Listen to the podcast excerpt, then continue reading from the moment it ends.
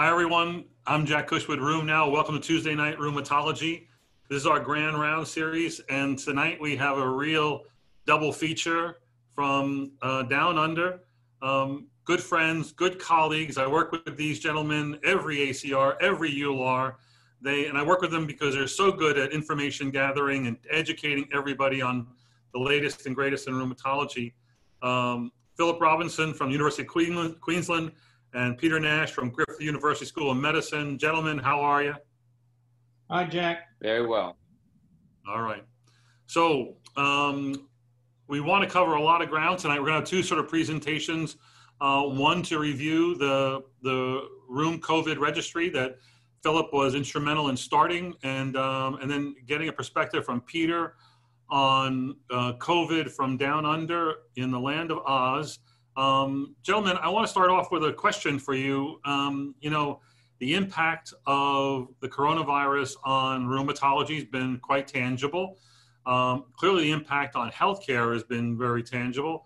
The estimates are that U.S. hospitals are going to lose $50 billion a month for the first 4 months of this crisis, and that a recent Medscape survey says that the loss in income and revenue is substantial in American practice, with at least a 55% drop in revenue and a 60% drop in patient traffic and visits.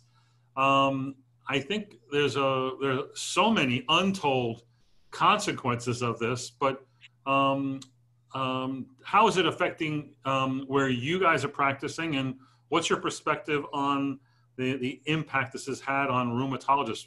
Peter, do you want to start? Well, I think it's had a huge impact. We're doing a lot of telemedicine, and many of my colleagues are telling me that they're going to go bust if that doesn't change over time, because it doesn't reimburse them adequately for their time. We're hearing that their patient numbers are down because people are scared. We're hearing they can't get their patients with other important diseases diagnosed and treated because all the public hospitals, the private hospitals, have been just about closed to everything except COVID. And what's worse is all the businesses in a small place like where I live on the Sunshine Coast, many of them are going to go to the wall because they cannot afford this downturn, even though the government's trying to help. So it's got massive repercussions: economy, small business, the dollar's dive, the share market's down across all aspects of medicine. And we'll talk a little bit about some of them in the next little while. Phil. Thanks, Peter. Yeah, the things that have really landed and resonated with me are the things that you just don't think people would stay at home with. So stroke physicians saying that their wards are empty. You know, stroke is not a thing that you think that you could sit on.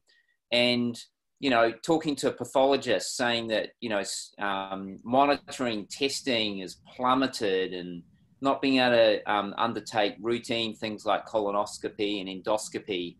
This is a time bomb. We're not treating our current non-COVID patients, and we are accumulating a debt that's going to appear down the road with malignancy and complications that, look, I'm frankly slightly scared about. Now, in Australia, we've been very lucky that we haven't had a lot of COVID, but we are going to have exactly the same effect on that non-COVID. And I think, you know, if you end up dying of stroke or MI or cancer, you know, during or shortly after this pandemic, because of the impact that the COVIDs have on the health system, I think you are just as much a victim of this pandemic, or you're affected, or you die, just as much a victim of this pandemic as someone who actually, you know, is affected directly by COVID. There's, you know, even though you...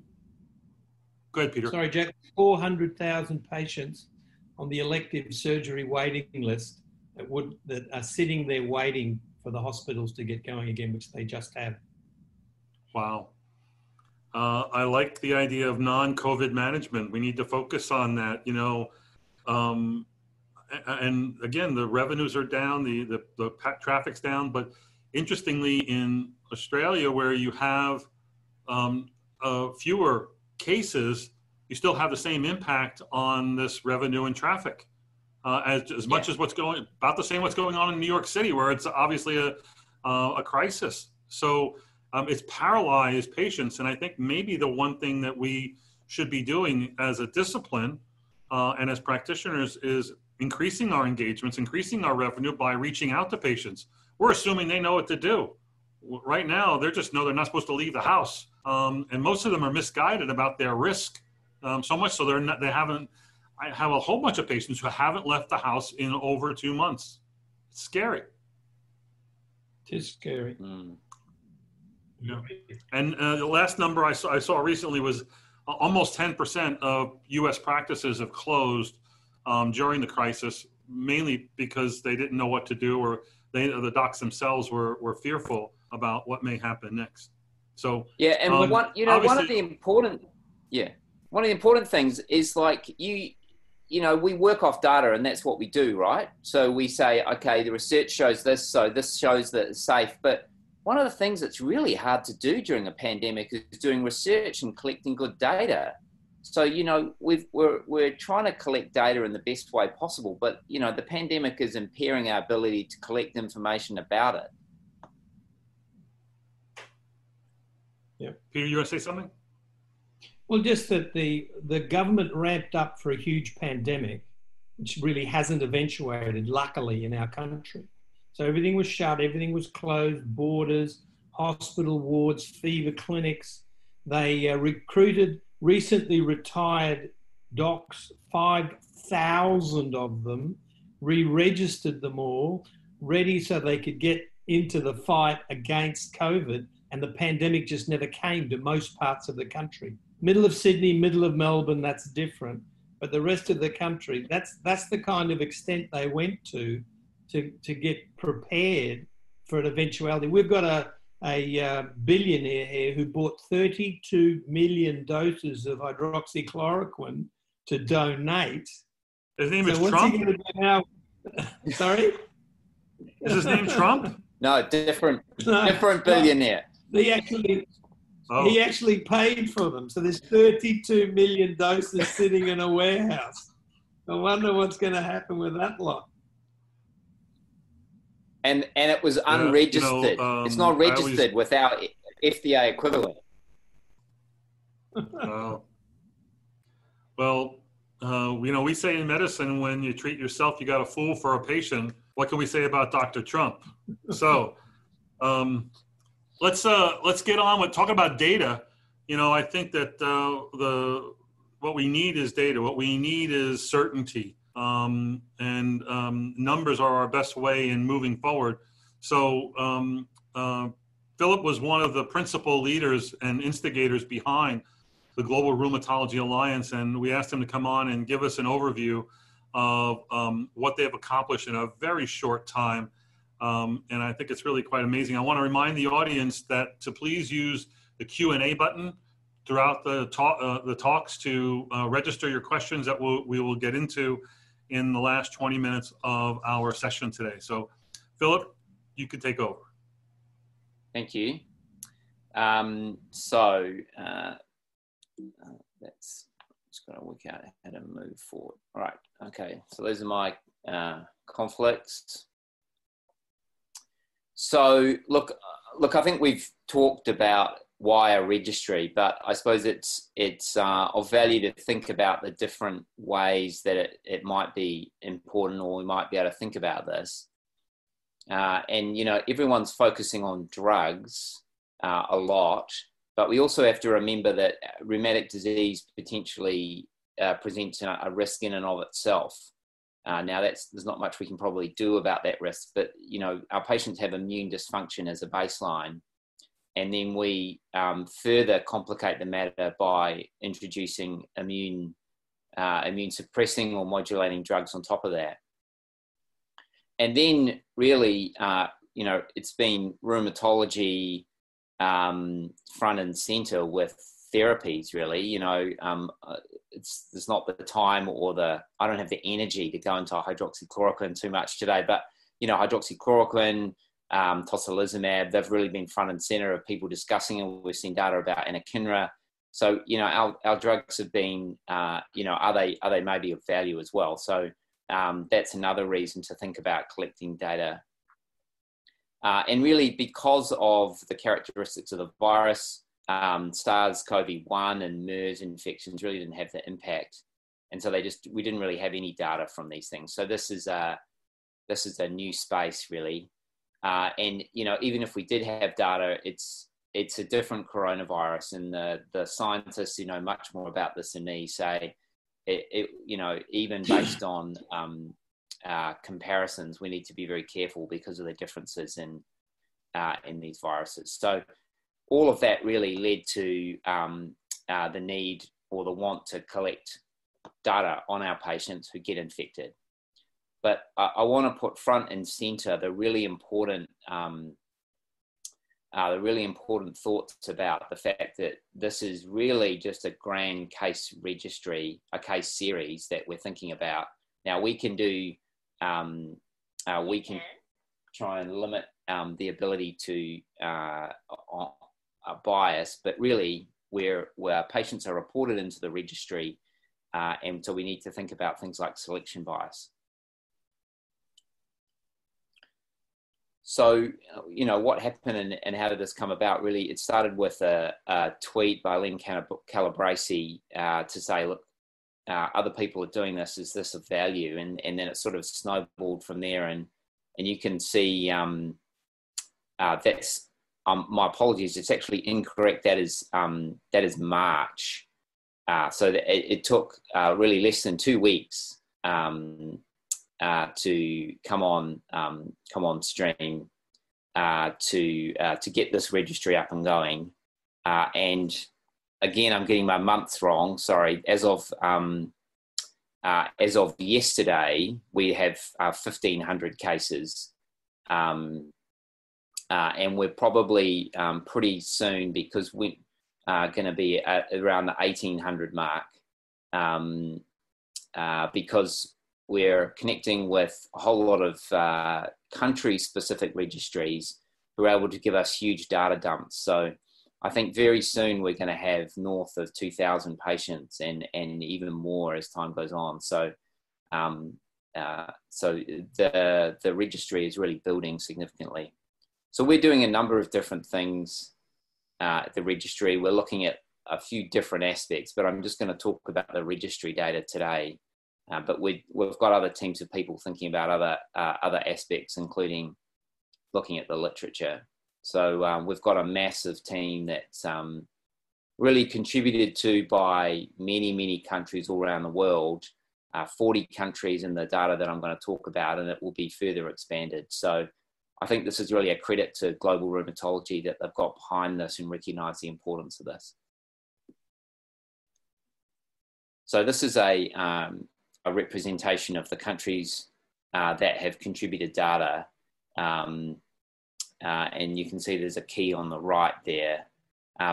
This is slightly dated, but there's significant contributions from Europe and North America, and then a number of other countries. I said 40 other countries. So the data that I'm going to present really represents global patients.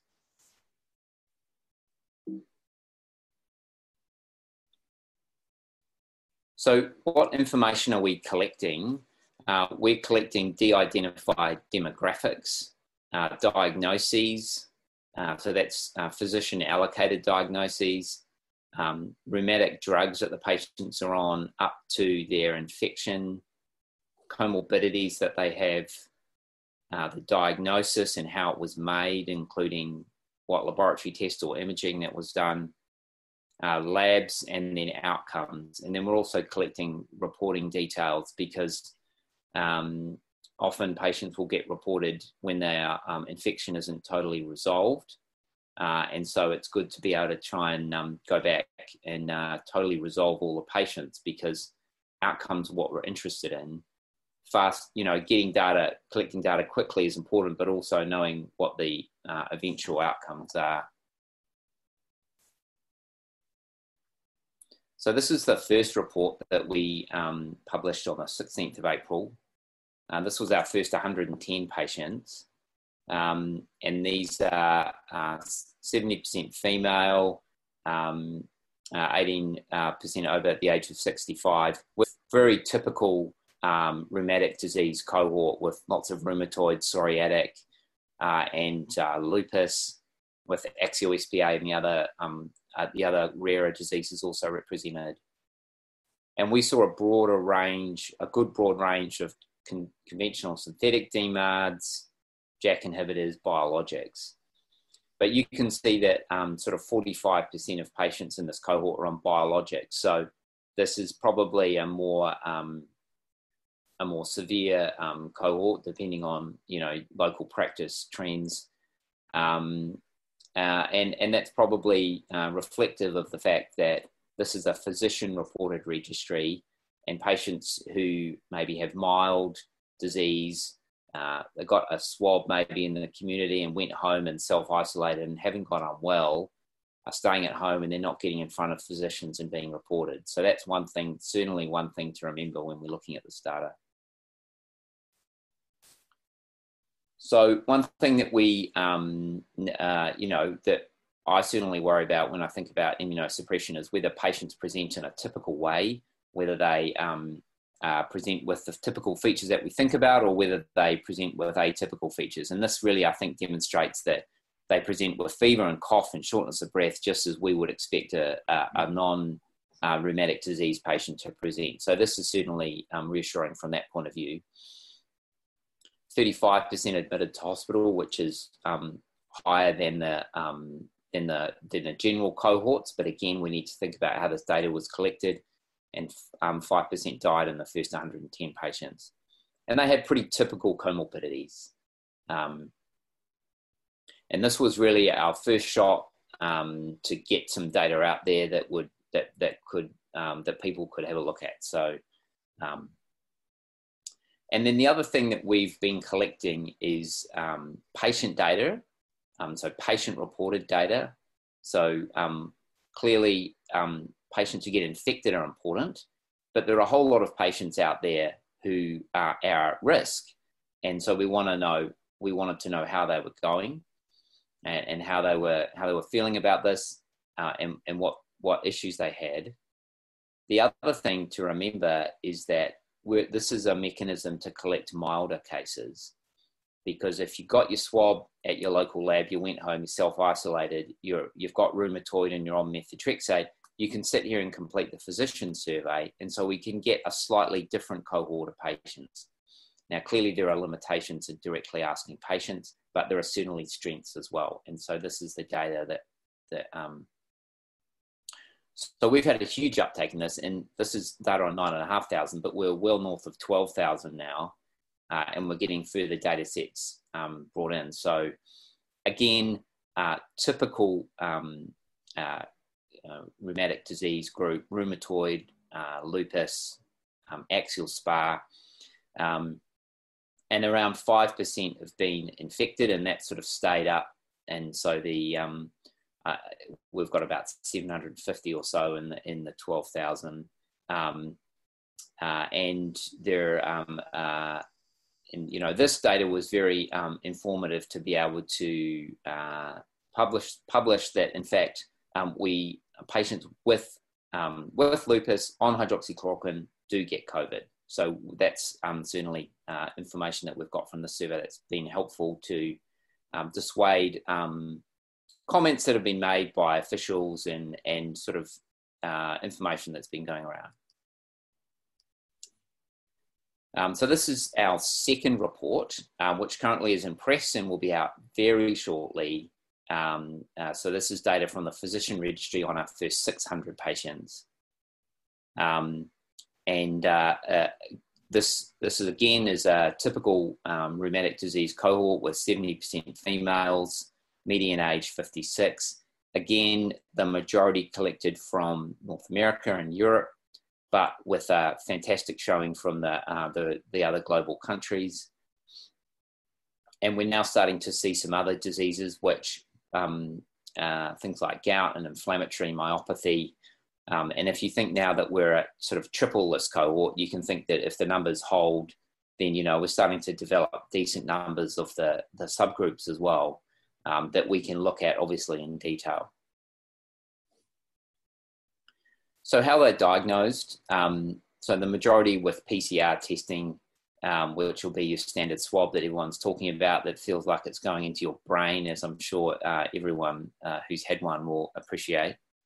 Some people have been diagnosed with typical symptoms on things like a CT scan, which in the context of presentation and access to testing in the middle of a pandemic is clearly an appropriate thing that the Chinese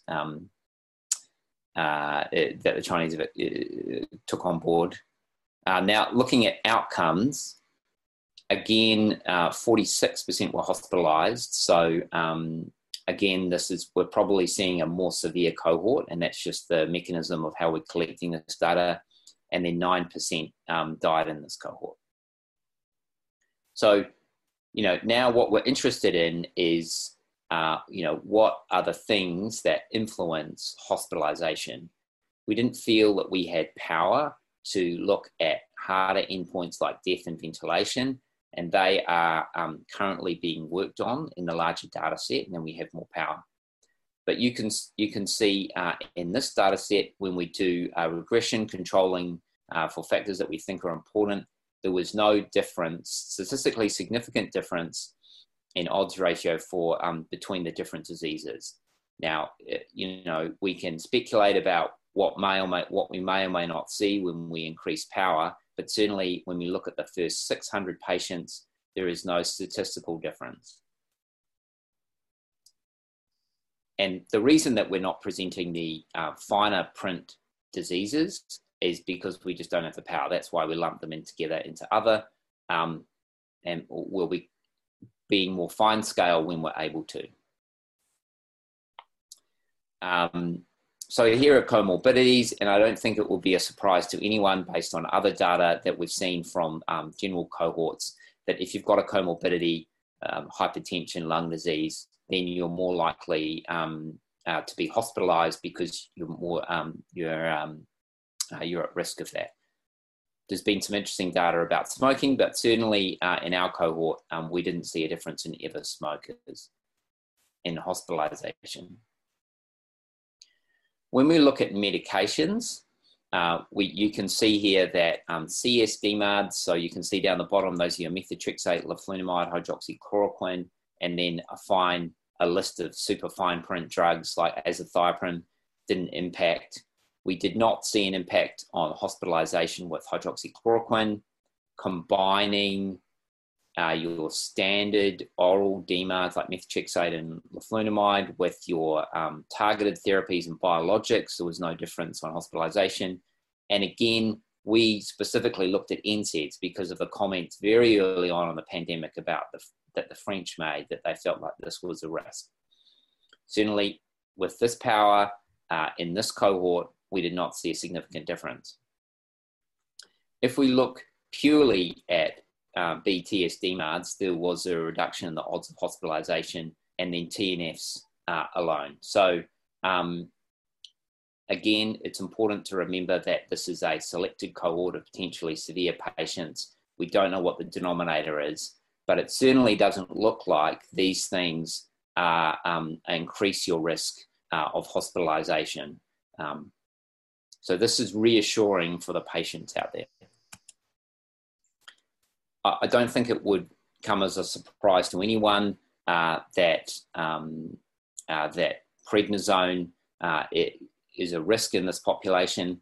Now, one of the things that our reviewers really wanted us to drill down on is often people are on this because of bad disease. So when we put in disease severity as assessed by physicians, we do not see differences in these in the results that we saw.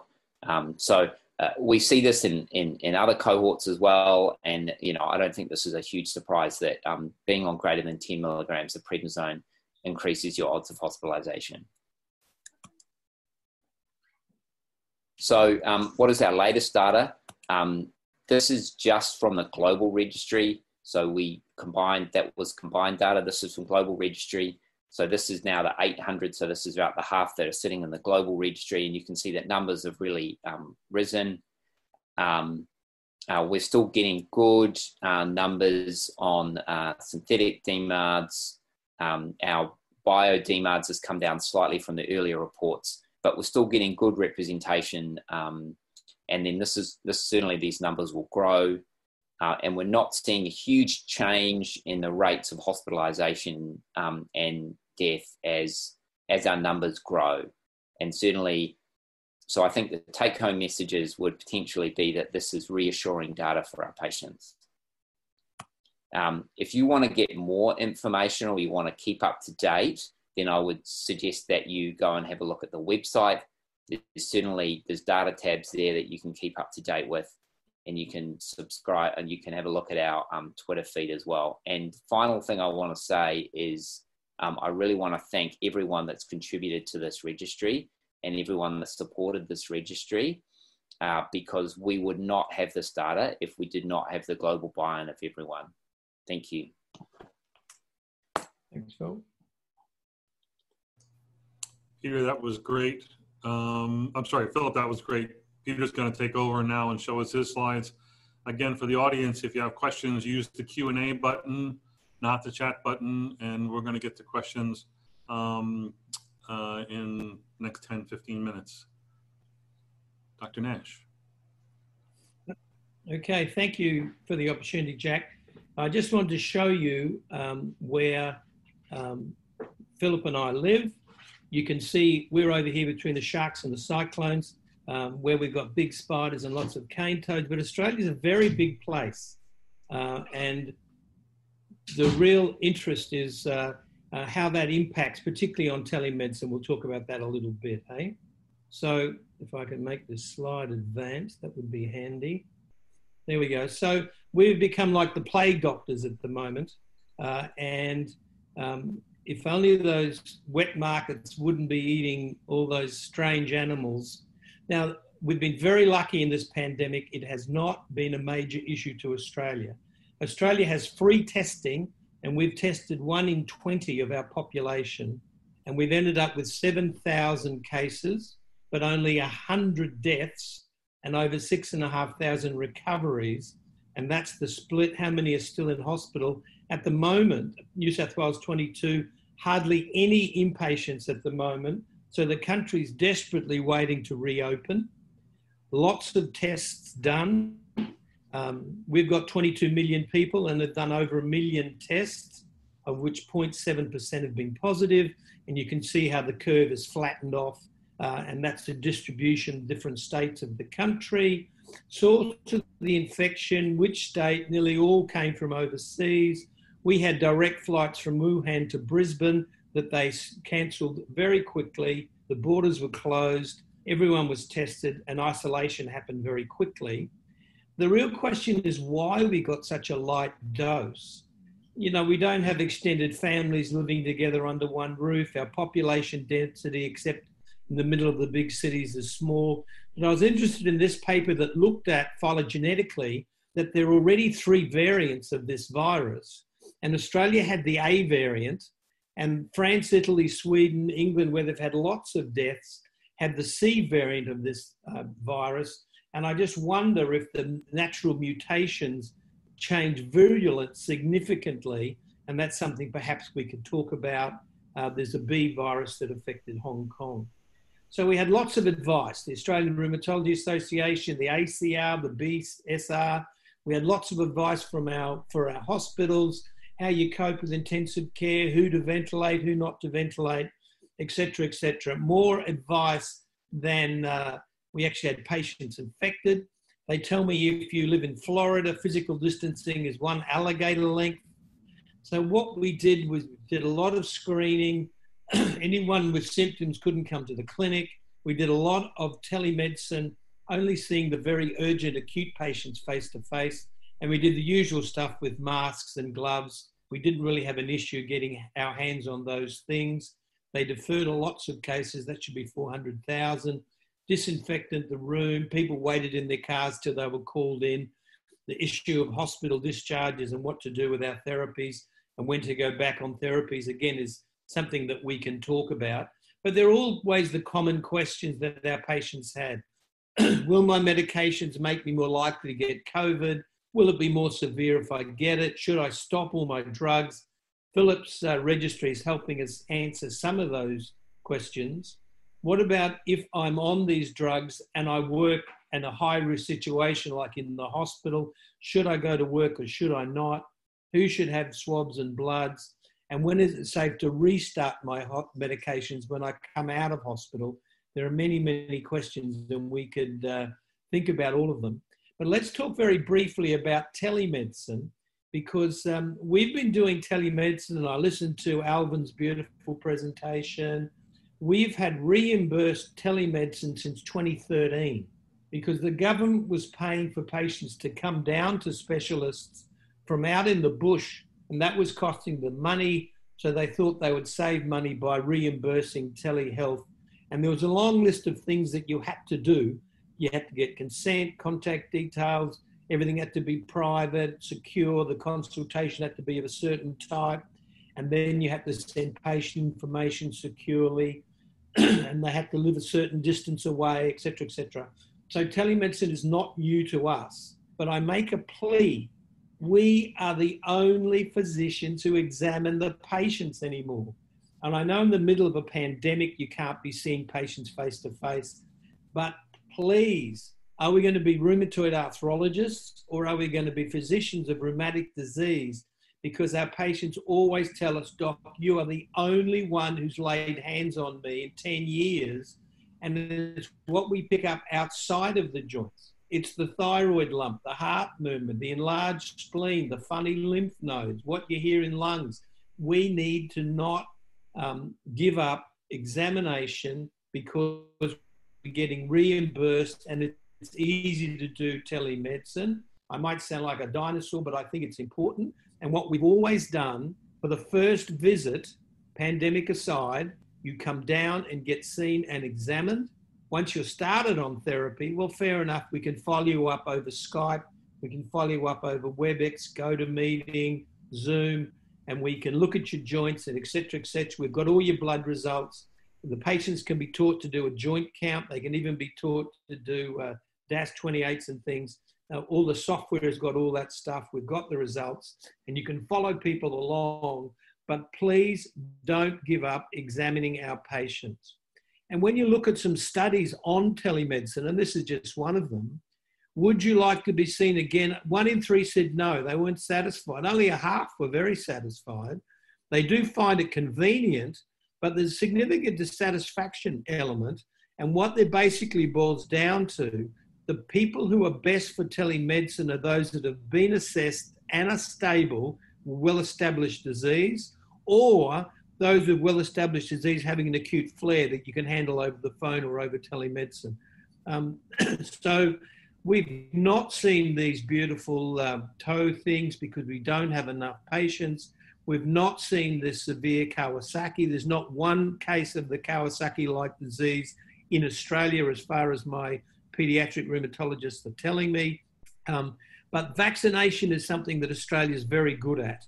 That's my old boss when I was immunology registrar in 1987, 88. And he invented Gardasil. So they've got a very strong vaccine background. And the Queensland University just got a big grant from the Gates Foundation because they've got a molecular clamp system. You take the spike protein off the coronavirus and you make antibodies to it for your vaccine. But that spike protein is unstable. It deteriorates and changes quaternary shape. But this molecular clamp system, which I don't understand the details of, maintains the spike protein, maintains these surface proteins, and you can really make a much more effective vaccine. And University of Queensland is working very hard on that, and we're into clinical trials. I know Oxford got big ones. All pharma are trying to make them, but they've got quite a deal of promise with the UQ vaccine. We still need to know if this vaccine is going to be immunogenic in our patients. One of the questions about Shingrix, for example, is its immunogenicity, and the same issue will come up as far as the COVID vaccine is concerned, and Phil's registry will have to help us with that. There's another big Australian trial looking at BCG vaccination. in some of the European studies that has not turned out to be protective, but there's a big study going on around Australia. And our Commonwealth Serum Laboratory is also working very hard on convalescent serum to develop a treatment for those patients who are hospitalised and very sick, and they're very good at making those kinds of things. Now, the serology will come. What it really means is very difficult to know unless somebody does some decent groundwork. Seroconversion, false negatives, false positives, cross-reactivity, how durable it is.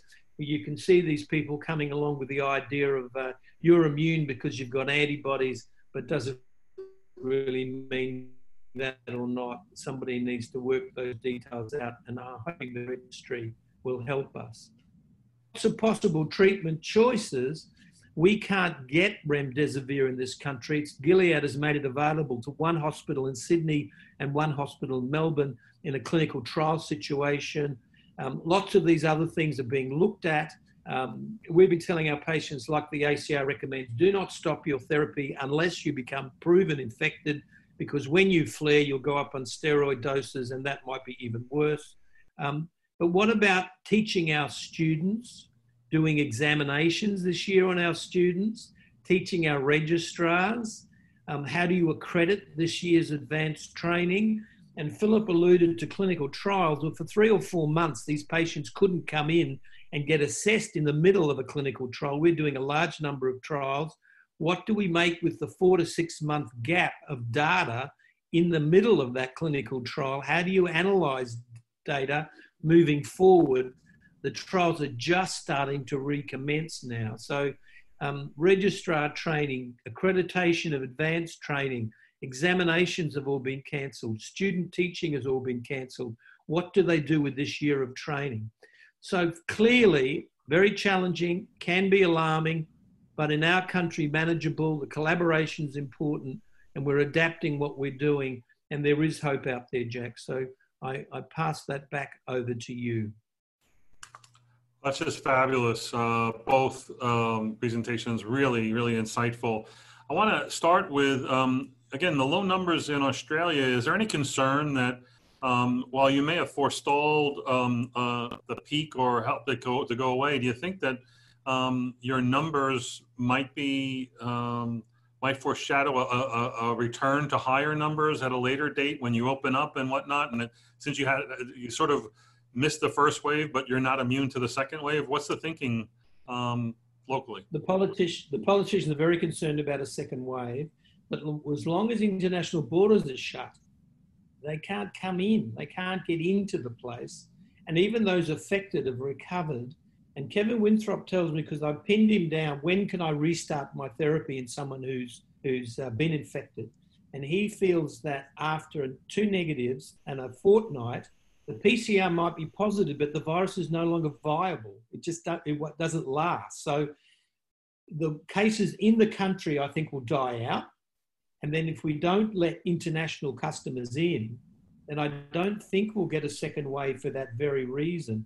Nearly all our cases came in on flights and on cruise ships. The Ruby Princess infected half the country and had 35 deaths. So I've got a feeling that they'll be very concerned, but I've got a feeling as long as the borders are shut, we'll be okay. So, Phillip, your registry doesn't include anybody from China and Southeast Asia, and is that a weakness? And also, you know, it's also really hard to find any Southeast Asian, you know, experience with COVID and rheumatologic patients. You'd think with all the cases they had in Korea and China and Japan even that you might have seen some reports, and I've not really been able to find anything. What's your thinking on their omission or what might have been gleaned from those populations? So there are certainly different attitudes to reporting data around the world. And there are also cultural and language barriers. At the moment, we are a grassroots organisation that up until very recently had $0 to help us, and so creating multilingual surveys was beyond our capacity. I certainly am aware of data coming from China that is not public yet. So I think, you know, they have had obviously a huge amount of this and they're just trying to catch up, and their priorities was clearly patient care to start with. So I think that you'll probably see data from China coming out. Phil, it's almost like our patients are protected. They're getting lesser infection than we would have thought. Is that an impression with any data behind it? And is a 5% death rate higher than the kind of 1 to 2% that everybody claims is the death rate? Or is that just selection in your registry? Look, I'd love to be able to give you definite answers about that. Look, I get the impression, and you know, it's really nice to get confirmatory data. And one thing that that I have looked at, and everyone is very open to look at, is to go and look at the secure IBD data, and they're on their website, and they certainly seem pretty similar trends to us. And if their paper isn't out yet, it's going to be out very soon. And they're a different type of patient, clearly, because, you know, having an entirely swollen large bowel is different from having synovitis in your MCP joints. But I think their data helps to confirm that this is not an aberration, that our data is. I definitely think that we're getting more severe cases. And if that's the case, we're getting more severe cases and our outcomes are slightly worse, it's very hard to be sure about, you know, what's going on. Now, I have seen and I'm aware of a non-public data that is coming out that uses a denominator, and that's what we want. We want, hey, I look after 10,000 rheumatoid patients or 10,000 rheumatic disease patients, and these are the patients who got infected. There is a preprint out, I know, it's out on MedRx, that's out already, and I know there's other non-public data out. So those are the sort of studies that are going to help answer that question that is really hard to answer from this registry data. So Phillip, you know, your data shows kind of what the New York City report that Jose Scher showed, that the patients who were on the more aggressive therapies, biologics and targeted synthetics, were the ones that looked like they were doing better. They were more ambulatory and had seemed to have better outcomes, whereas the ones who were on traditional DMARDs seemed to have a higher number of hospitalizations. That may go to Peter's point that maybe our patients are doing better, especially if they're well controlled and doing better. Do you have another view of that? Yeah, so certainly that's what we seem to see in the IBD patients, and that's what we seem to see in our patients. So are we seeing the fact that our therapies are not impairing viral responses, but our therapies are impairing the aggressive immune response that tends to really affect people, you know, the cytokine storm situation? Clearly this is speculation, but what fits with biological plausibility, because that's when people are using anakinra and tocilizumab. They're using it when people get into this horrendous over immune stimulation. And if you think that, you know, being on tocilizumab or a JAK or a TNF can prevent that happening, then you can prevent the damage that your own immune system is doing to yourself. So certainly it makes total biological sense. But, you know, as I say, that's, you know, to be determined if that's actually what's going on. But yes, that's certainly a one theory that you could take from the data, yes. So this registry, one of your numbers said it was 71% female, whereas, you know, most cohort studies, especially the ones who were hospitalized, like many of your patients are, were predominantly male, sometimes even as much as, like, you know, 80-20 in favor of males. Is that just one reflective of our patient population with autoimmune disease, or do you think there's something unique about the number of females that you have? Look, no, I think that probably just reflects the cohorts of rheumatic disease patients.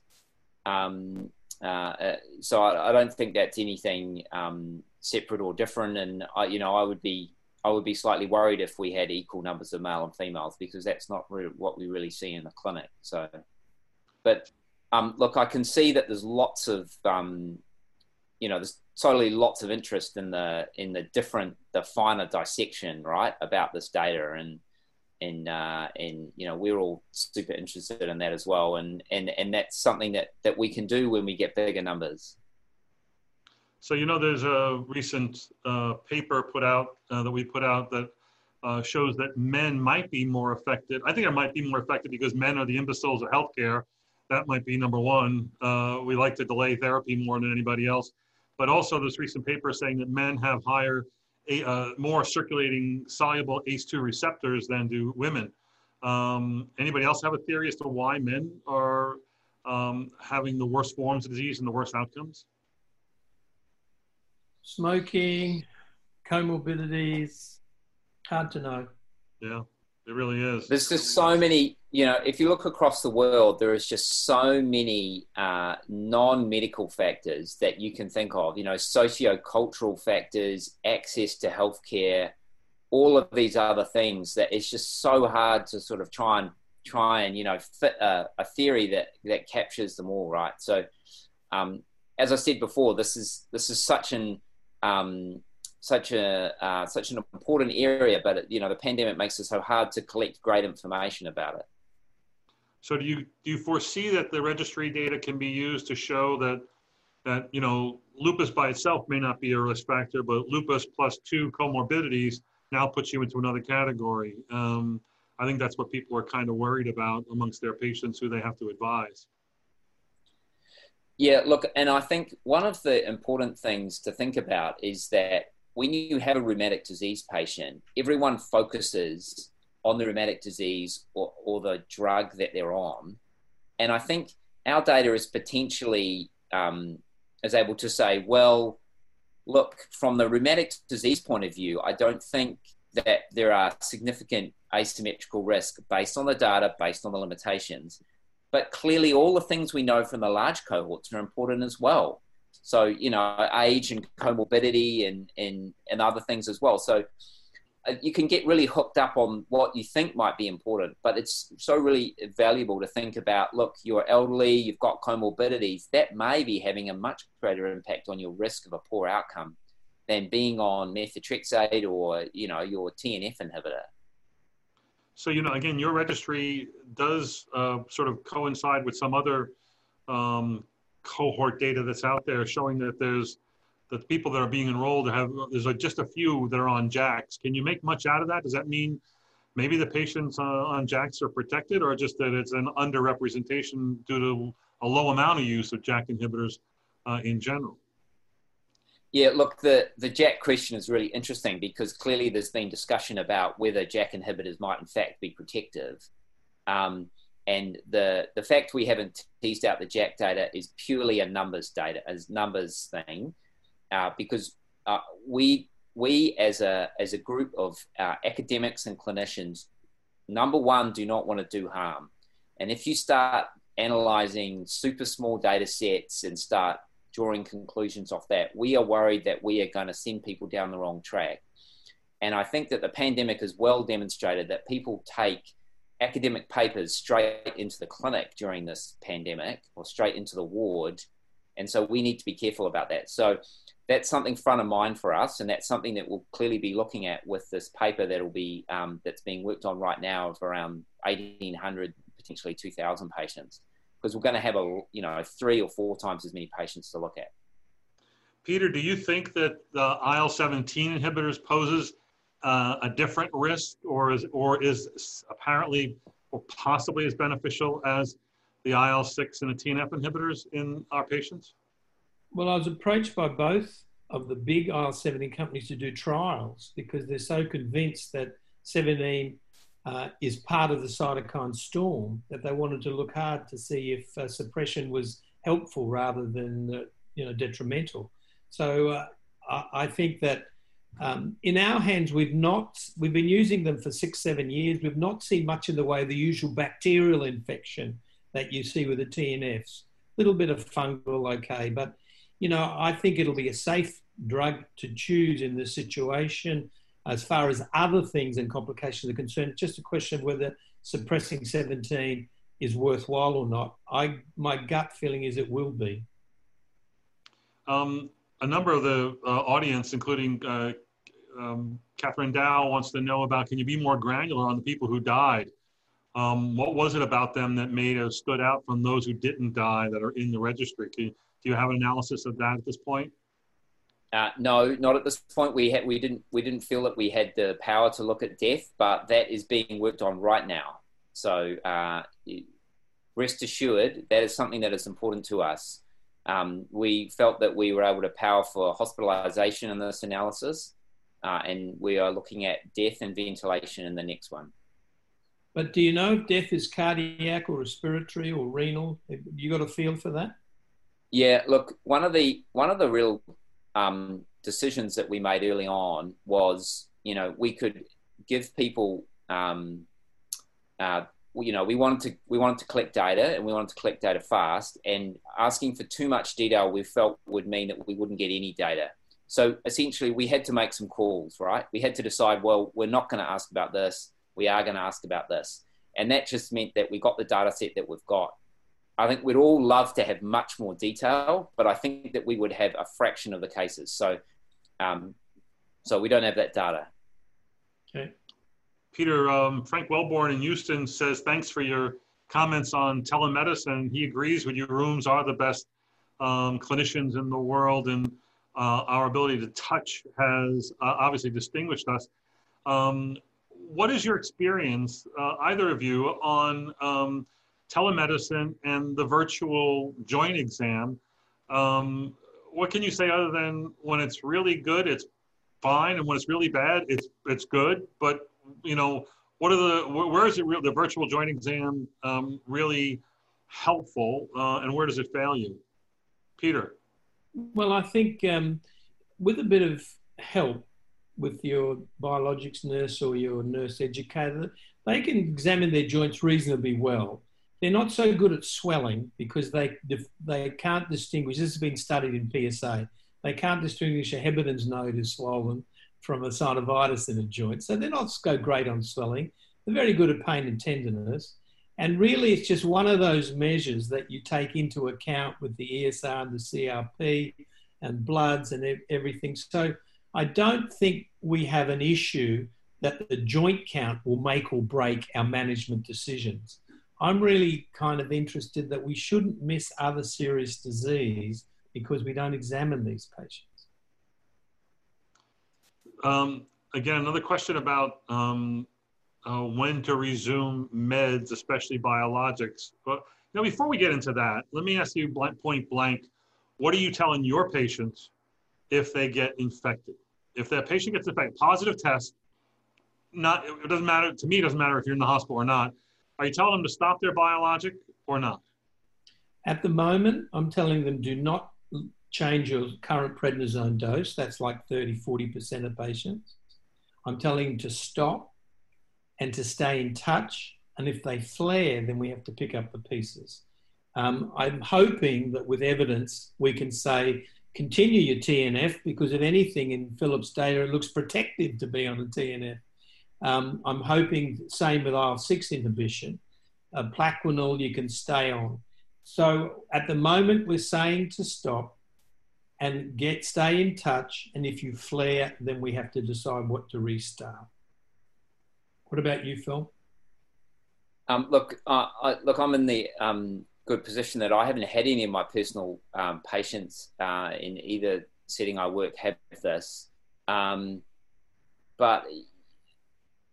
You know, I'm telling all my patients currently to stay on their current therapies because the risk is low. If they get infected, look, this data is very reassuring. But the thing is that this data cannot tell us is what, and this is one of the decisions we've made, what actually happens at the coalface. Have these patients, I know they've been on their biologics up to a time that they've been infected, but have they actually stopped them or have they continued them? I've certainly seen non-public data to say that there's a number of patients that have continued on their medications during this time. And, you know, and based on this data, I think that's reassuring.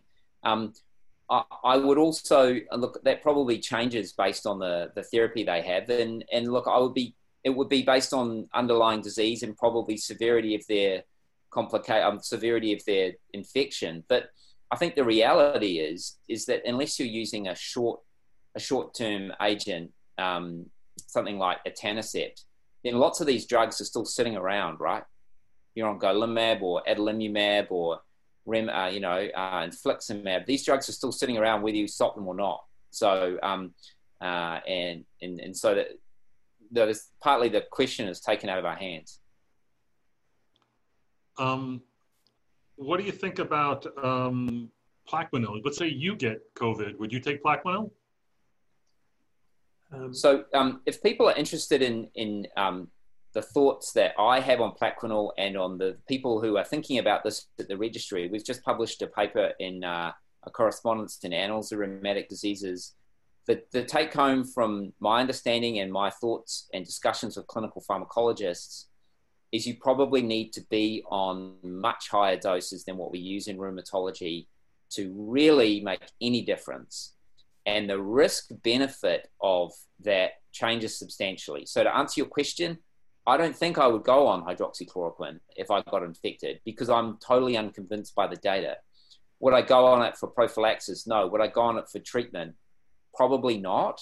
But certainly the thing is that if you have to go on, 1,200 or 1,600 milligrams, everything changes. Your risk benefit changes. And we don't have good data to say that's effective or even safe. And, based on the way that people have been using it, it's not a home run, regardless of what certain people have said.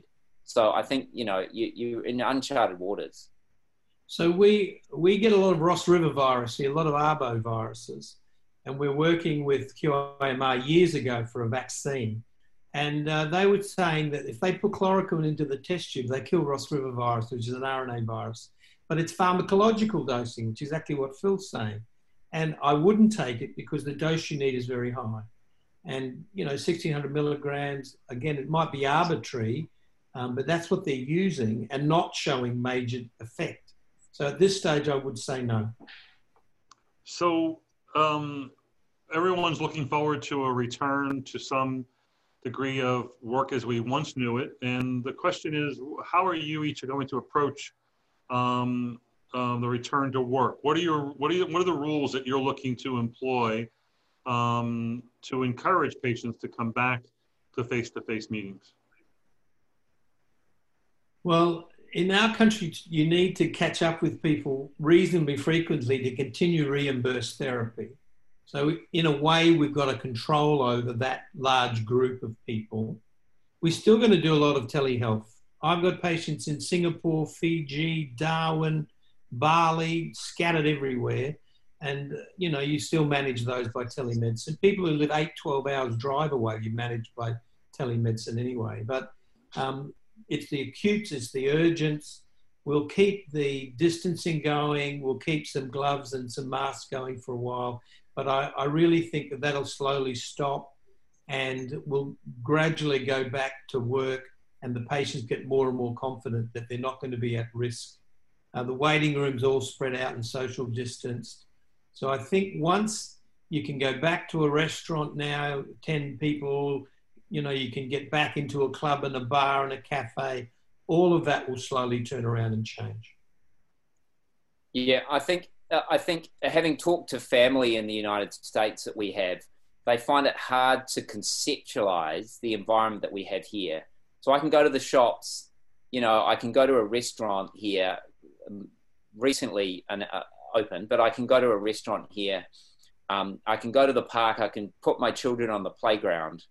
And so to Peter's point, I am now seeing more and more patients face to face because trying to see patients over telehealth, essentially I gave up because I can't do my job if I can't. You might sound like you've got fibromyalgia, maybe you've in fact got, disseminated cancer. And so I just felt that I was helping nobody by seeing patients, especially new patients, stable patients who I knew and understood. that's different. But new patients, I actually gave up because I said, I'm helping nobody here. So I'm seeing more and more, I now see new patients face-to-face because the chance of them having COVID, and our hospital screens people at the door, essentially, like a metal detector, but, you know, temperature and I make sure that people aren't unwell before they come and see me. I'm seeing patients face-to-face and more, and I need to see those ones that I need to do procedures on as well. So it's going to return to normal, and that's going to be an individual situation based on your population prevalence and community transmission. Well, many of our audience has said great lectures, great session. They learned a lot. Thank you both for being on this Tuesday Night Rheumatology. Tell your friends, everyone, that we're going to post this on the website tomorrow for all to see. Gentlemen, we'll see you soon. I guess it's time for you to go for your morning run as we go to bed. Let's go back to work. Thank you very much, Jack. Yeah, thank you very much, Jack. All right, bye-bye.